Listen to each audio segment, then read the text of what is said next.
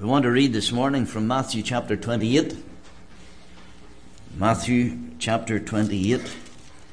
We'll take a few moments and we'll read the 20 verses of the chapter. Matthew chapter 28 and verse 1. At the end of the Sabbath, as it began to dawn toward the first day of the week, came Mary Magdalene and the other Mary to the sepulchre. Behold, there was a great earthquake, for the angel of the Lord descended from heaven and came and rolled back the stone from the door that and sat upon it. His countenance was like lightning, and his raiment white as snow. And for fear of him the keepers did shake and became as dead men. The angel answered and said unto the woman, Fear not ye, for I know that ye seek Jesus, which was crucified. He is not here, for he is risen, as he said. Come see the place where the Lord lay, and go quickly tell his disciples that he is risen from the dead. And behold, he goeth before you into Galilee. There shall ye see him. Lo, I have told you. And they departed quickly from the sepulchre with fear and great joy, and did run to bring his disciples word. And as they went to tell his disciples, behold, Jesus met them, saying, All hail. And they came and held him by the feet and worshipped him. Then said Jesus unto them, Be not afraid. Go tell my brethren that they go into Galilee, and there shall they see me. Now, when they were going, behold, some of the watch came into the city and showed unto the chief priests all the things that were done. And when they were assembled with the elders and had taken counsel, they gave large money unto the soldiers, saying, Say ye, his disciples came by night and stole him away while we slept. And if this come to the governor's ears, we will persuade him and secure you. So they took the money and did as they were taught. And this saying is commonly reported among the Jews until this day. Then the eleven disciples went away unto Galilee, into a mountain where Jesus had appointed them. And when they saw him, they worshipped him. But some doubted. And Jesus came and spake unto them, saying, All power is given unto me in heaven and in earth. Go ye therefore and teach all nations, baptizing them in the name of the Father and of the Son and of the Holy Ghost, teaching them to observe all things whatsoever I have commanded you. And lo, I am with you always, even unto the end of the world. Lord, bless thy word as we turn to it this morning. In Jesus' name, amen. When we think of the Lord Jesus Christ and the cross and Calvary, I'm sure every one of us have different views, different ideas, different thoughts. But we want this morning to uh, think of this great event, the, the, greatest event of history, by the way. You take our calendars, they're dated before Christ, after Christ, our timing. It's the greatest event of all history where the Lord Jesus Christ died and rose again. But we want to see what some people thought of Christ. Wonder what Judas thought of the Lord Jesus Christ. What did Judas see in these last moments of Calvary? Well, now, Judas himself thought himself a very able person. When he was out as a disciple preaching, the other disciples didn't come home and say, Oh, by the way, Judas didn't get on very well. They didn't come back and say, You know, we saw miracles, but Judas didn't see any. In fact, Judas was quite good. He was as good as the rest in his public ministry. They made him treasurer. They trusted him with the money. He pictured himself as capable. He pictured himself in a good job. And he pictured himself in a better job in the future. This is Judas's thinking, I believe, without a doubt. You see, if the Lord Jesus Christ is the King of the Jews and the King of Israel, uh, and he's going to be king, he'll need someone to look after the finances. I don't know what you call that in this country, but the Chancellor of the Exchequer or something like that. And so he could see himself in time to come when the Lord Jesus Christ was king that he would have an important position and he would definitely have a very good salary. He's ambitious. He's very selfish, but ambitious. Sometimes in the work of God, some people get very ambitious and very selfish as well. It goes with it. A young man back home, and I remember him talking to some people, and he had come to Ireland to plant churches. And he didn't succeed. And today, I don't know if he even goes to church or not. How sad. Ambitious, but not of God's will. Now, everybody has some ambition in life. If you had no ambition in life, you wouldn't get out of bed in the morning. Isn't that right? you'd just lie on. If you had no ambition to do something during the day, you'd just stay in bed, wouldn't you? Tell the wife to bring you a breakfast. We have to have some ambition, but our ambition must be according to the Word of God and the will of God and the submission to the Word and will of God. So easy to get ambitions that are not of God's will. Judas, he's watching Jesus. He knows Jesus is a godly man, Son of God, holy, righteous. And then he hears of Calvary. Hmm. He hears that there's money to be had. He hears of Jesus' death. He talks to the religious leaders. There's 30 large pieces of silver to be had. He hears of Jesus dying. These 30 pieces of silver would buy him. It's all a kind of confusing his thoughts. I, I believe he's thinking to himself that if Jesus if he betrays Jesus, he gets the money, he can buy property, he can, maybe there's a little field there or something at the edge of Jerusalem that if he bought that, he could start up his little business, he could be well made, his own boss, comfortable. But he didn't realize that this sort of money doesn't make you comfortable. This sort of money doesn't bring that satisfaction. And here he is, and he sells Jesus for 30 pieces of silver. The previous chapter and the verse 3 says, Then Judas, which had betrayed him, when he saw that he was condemned, repented himself, brought again the 30 pieces of silver to the chief priests and the elders. He sold the Lord Jesus for 30 pieces of silver. Old W.P. Nicholson, when he was preaching in Ireland, he said there's Judas got a good price compared to home here, he says, because they're selling Jesus for a bottle of beer or Guinness, as they call it. He sold the Lord Jesus Christ and he got the money, but he couldn't hold the money. He couldn't handle it. He thought somehow Jesus would maybe go before the religious leaders, but if he's the Son of God and if he is of great wisdom, omniscient, surely he'll be able to argue his way out of the court case. He'll not die. But he says when he saw that Jesus was condemned, he repented himself.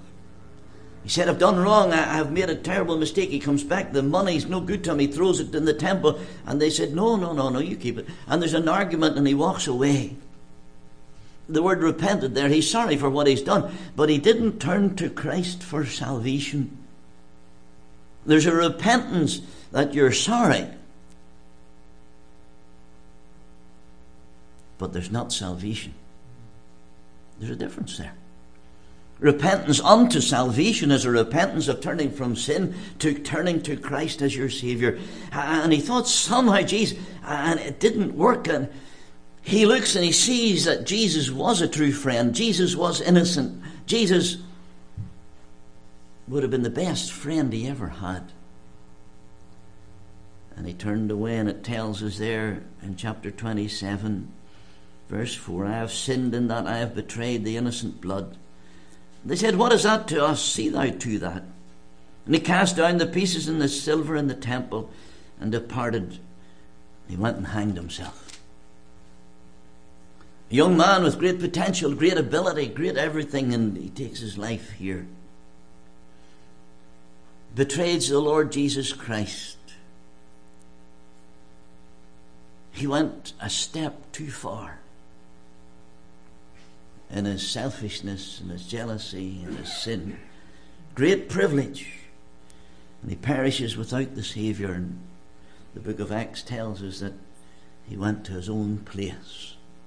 The place from the pulpit to hell.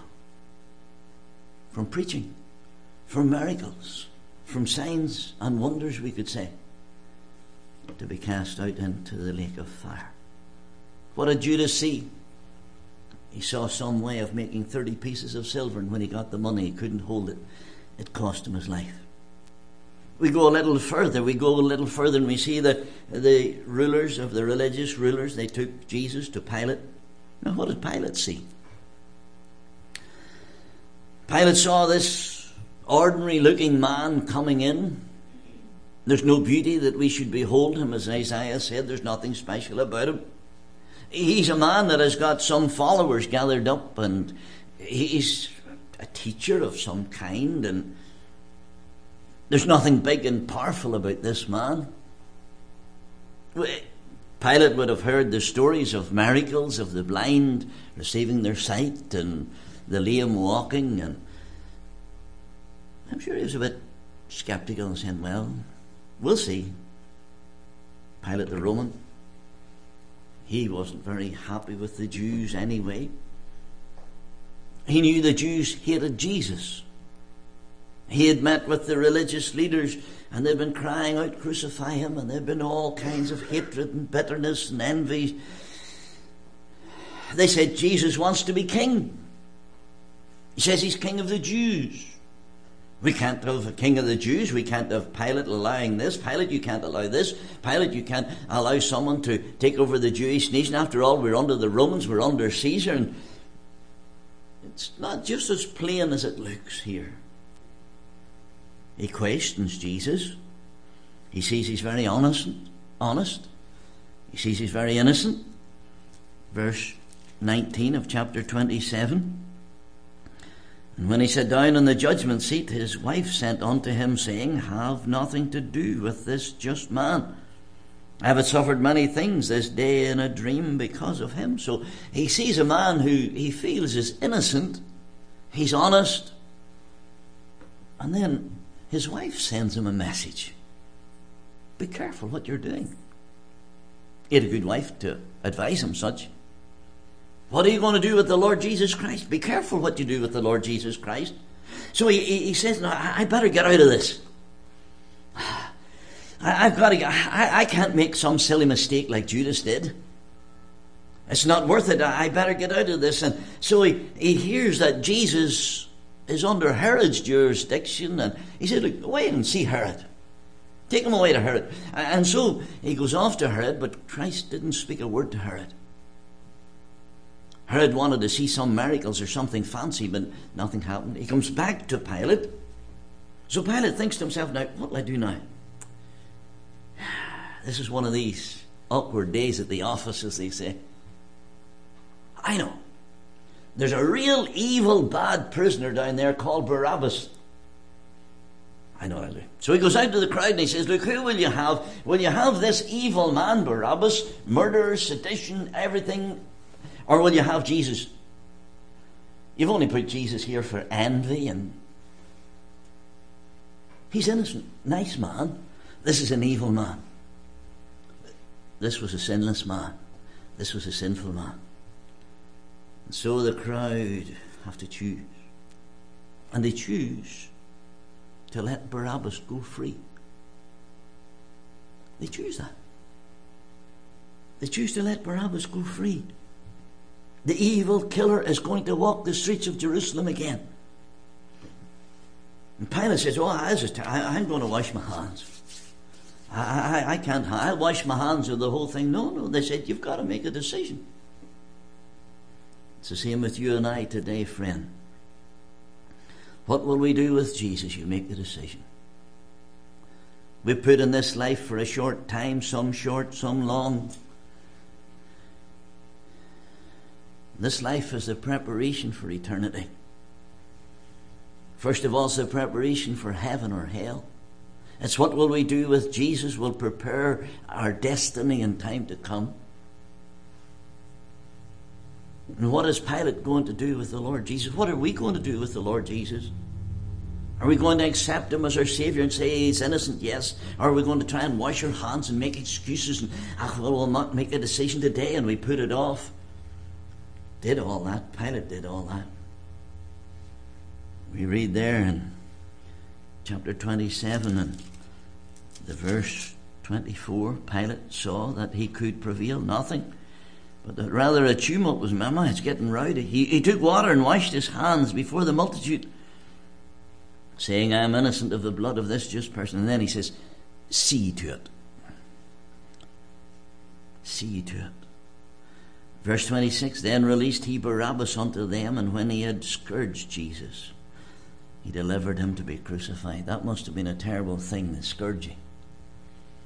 Probably 39 lashes of the whip, the tearing, the pain, the agony.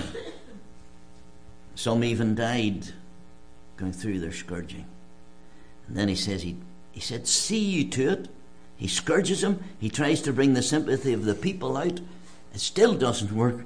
And he says, See to it. He delivered him to be crucified. He made sentence, friend. He decided against Christ. He decided against Christ. In these services that we hold, men and women come in, and oh, we're delighted when they make such a decision that they want Christ as their Saviour. But oh, I believe men and women come to our little services and they listen to the internet and they make a decision that they don't want Christ to be their Saviour. They don't. He rejects the Lord. Why did he reject the Lord Jesus Christ? Well, the crowd were there, the people were there. He wanted the people's vote. He, there was quite a tumult. He didn't want a riot. He didn't want it reported back to Rome that there's another riot in Jerusalem. He, he wanted, he liked his job. He liked his position as governor, and he liked the he, he liked his friendship with Caesar too. He told him in another verse that if you are a friend of Jesus, you're not the friend of Caesar's. He liked his company. What shall I do then with Jesus, which is called Christ? Crucify him. If the Lord Jesus Christ walked the streets today, how many would go out and they would cry, Crucify him. Away with this man. We don't want this man to rule over us. Crucify him. And so they take the Lord Jesus and he's handed to the soldiers. The soldiers take him. I wonder what they see. What did the soldiers see? Judas has seen 30 pieces of silver in some way of making some money and, and he overstepped his margins completely and he's dead, he's gone to hell. We see Pilate and what's he going to do with the Lord Jesus Christ? And he says, Take him, deliver him, crucify him. And Pilate has overstepped his mark. And we see the soldiers, they take a hold of him. Verse 27 of chapter 27 Then the soldiers of the governor took Jesus into the common hall and gathered unto him the whole band of soldiers. They stripped him, they put on a scarlet robe. All the soldiers gathered round the Romans. They've got a free for all here. They can do what they like. He's a criminal. We can treat him as roughly as we want to treat him. This is part of the job, and this is part of the fun we have. And they stripped the clothes off him, and they said he, he claims to be the king of Israel. He claims to be the king of the Jews. They didn't have any time for the Jews. They didn't have any time for criminals either. They just were Roman soldiers. They put on the scarlet, the red robe upon him. They put a crown of thorns on his head. They put a reed in his hand. And they bow and they mock him and they said, Hail, King of the Jews. It's mockery. Do we never hear mockery today? Out in the streets, out in the factories, out in business. We do surely. The Bible says the idle words, the mockery, be accounted for. They spit on him. degrading. He's been scourged. They take him then, they change his. Oh, yes, they took the reed and they hit him over the head. Just think of that. Crown of thorns, the large, crown, large thorns that grew in Israel, they drive them into the head of the Saviour. They take off the, the, the, the, scarlet robe, they put on his clothes again, they walk him off through the streets of Via Dolorosa, through the little streets of Jerusalem. They're heading outside the city wall, the place of Golgotha, the place of a skull, the place of crucifixion. And they take him there. As the hymn writer says, you can hear the dull blow of the hammer swung low. They're nailing my Lord to the tree. And the custom was that as they would put up the three crosses, the one in the middle was the most evil. The one in the middle was the one that deserved to die more than the other two thieves. There's the Lord hangs between heaven and earth. The soldiers hear every word. My Lord, my Lord, my God, my God, why hast thou forsaken me? They hear the conversation between Christ and the thieves. They hear the thieves cursing. They hear the one thief repenting and saying, Lord, remember me when you come into your kingdom. It was Talmage, the writer. He said, Lord, when the gates of heaven open, remember me. When the choirs of heaven begin to sing again, when you're entering home to glory, remember me. When you walk the golden streets of heaven, Lord, remember me. And the soldiers would have heard all this. The soldiers would have seen one thief rejecting Christ and one thief accepting Christ. They would have realized that one of the thieves saw himself as a sinner and he's pleaded for salvation. The soldiers hear all the final words. They see the darkness at the sixth hour to the ninth. Must have been a dreadful darkness, by the way. Darkness is frightening. Some years ago, we were in France, and we were at one of the sites of war sites. We come back up to the car park, and all these buses and people gathered in. And I, I said to the wife, We're not that popular, are we?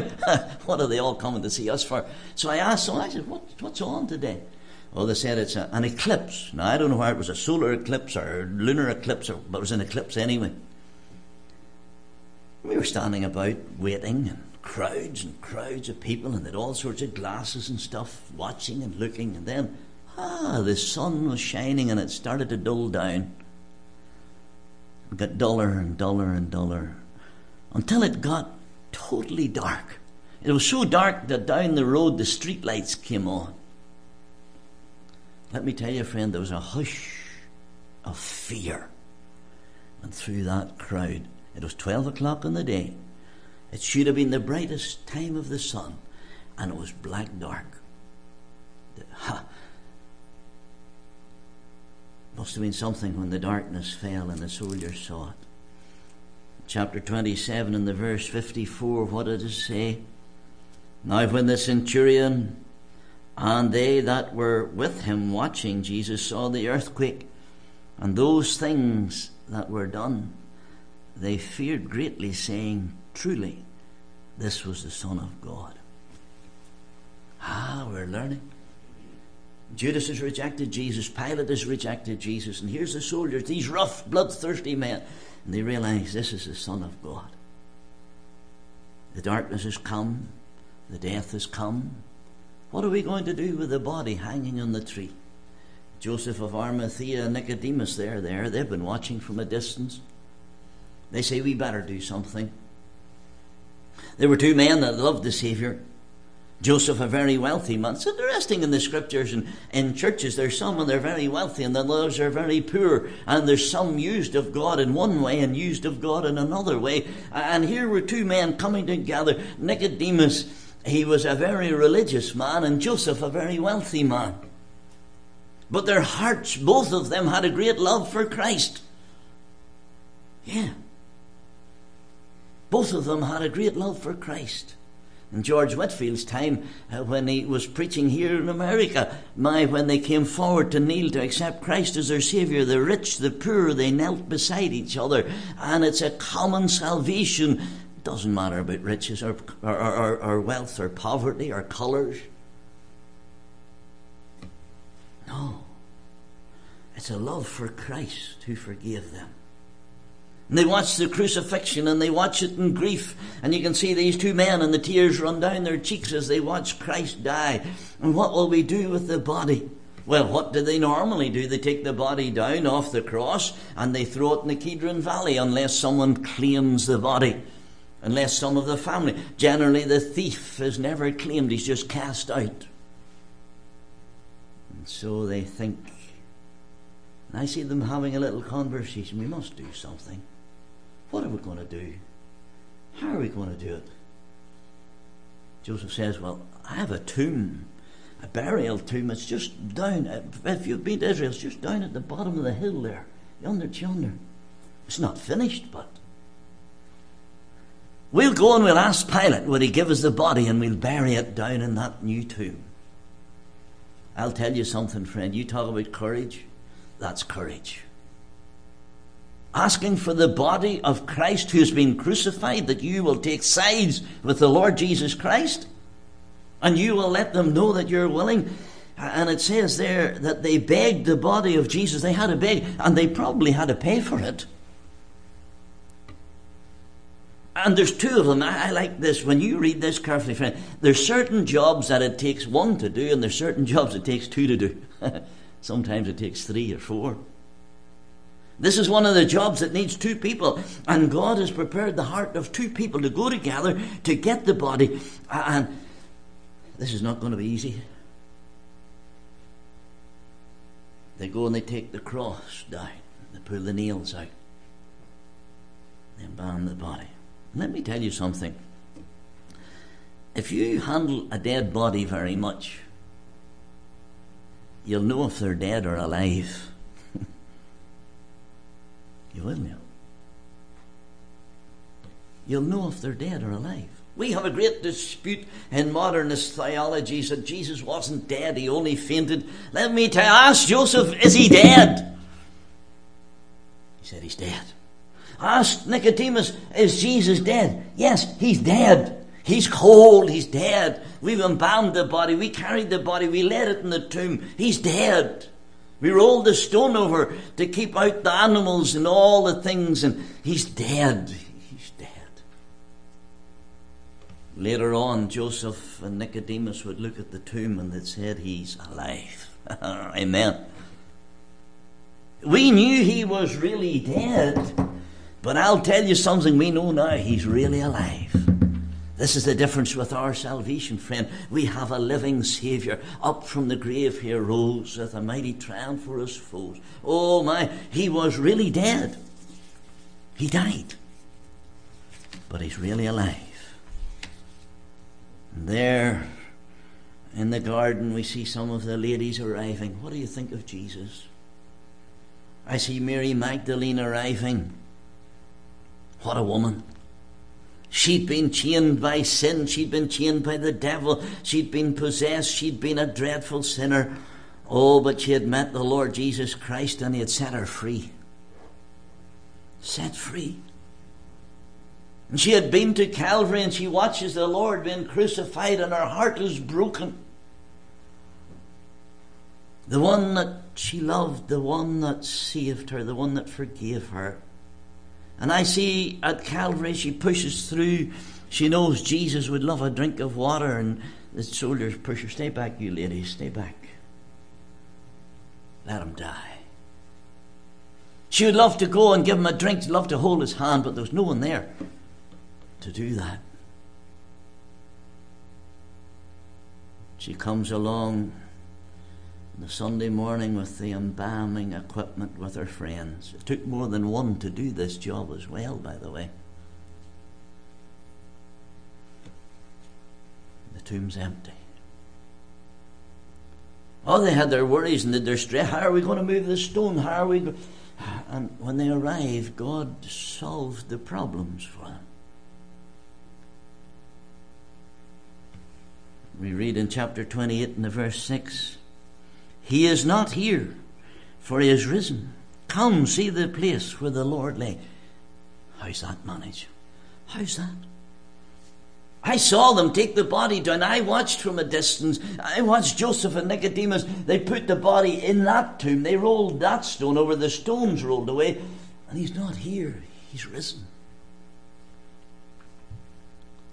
It's all happening so quick. It's like a dream. He's not there. And then she hears the voice Rabboni, Master, my Saviour. What do you think of Jesus? Judas sold him. Pilate, he sentenced him to death. The centurions, they said, Look, this is the Son of God. This man's different. Nicodemus and Joseph of Arimathea, they said, We love him. We can't leave his body hanging on the tree. We can't leave him or let them put his body in the Kidron Valley. We must, we must take this man's body and we must take Christ and put him in the tomb and give him a decent burial. But he rose. What does Mary Magdalene think? She loves him. She loves him.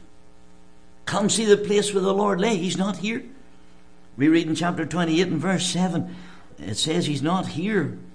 Go quickly tell his disciples that he is risen from the dead. There's come. Come see the place where the Lord lay, and then go. Friend, we've been to the communion this morning. We've been in church this morning. We've talked about Christ. We've talked about Calvary. We've talked about the precious blood and the broken body. And then what does it say? Go. Go quickly. And tell his disciples. Go and talk about the Saviour. Isn't that lovely? Go and tell others of the Lord Jesus Christ. Verse 10 Then said Jesus unto them, Be not afraid. Why do we often not speak for Christ? And I say this myself because we're afraid. Yeah, fear. Why do we not speak of. I was afraid. We won't admit it. Oh, we put ourselves up. I'm tough. I'm, I'm not afraid of this. But we are afraid. The Lord comes and He says, Come see that we have a risen Saviour. Go quickly and tell. Don't be afraid. Verse 10 Then said Jesus unto them, Be not afraid. Go tell my brethren that they go into Galilee, and there shall they see me. Now, there's an interesting little part there. Go, go to Galilee. Before Jesus was crucified, he said, I'm going to die and so forth, but I want you to go to Galilee and meet me. And here he sends the same message. They knew, the disciples would know, this is the same message Jesus gave us, therefore Jesus lives. The Lord comes to us this morning and he says, What do you think of Christ? Come, Calvary, the old rugged cross where he hung. It's empty. Come see the place where he lay. The tomb's empty. He lives. He lives. He lives within my heart. Now, come, see, go. Go quickly. Don't be afraid. And then he says, Lo, I am with you always. When you fall in love with someone or something, you talk about them. Don't you? Yeah. When I was in Scotland in Bible school, I had to go to two or three Bible schools before I got anywhere, but I was in Bible school and I, I saw a young lady and I liked her. I didn't say much in college about her, but when I come home, I told my mum and dad, I said, I, I see a nice girl I like. And then, sometime later, I phoned home and says, I'm coming home and I'm bringing the girl I like home with me. and when you love, you talk. And you're not ashamed. I said in one meeting after we were together sometime, I said I went down the street with my girlfriend on my arm. like a farmer with a new bucket, if you understand what that is. If you don't, I'll tell you later. And when we love the Lord Jesus Christ, friend, we'll talk about him. And when we love the Lord Jesus Christ, we'll not be ashamed of him. Be an awful thing if you didn't talk about the one you loved. It'd Be an awful thing if you were ashamed of the one you loved. Let's pray. Our Heavenly Father, we thank Thee for Thy word. We thank Thee for the wonderful experience to sit this morning at the Lord's table in remembrance of the great place of Calvary. We thank Thee, Lord Jesus, for the shedding blood and the broken body. Lord, as we look, we see Calvary this morning, and we can say with our hearts today, we love Thee. With all our faults and sins and failures, we love Thee. We pray, Lord, that we will not be ashamed of Thee and we'll speak well of our Saviour.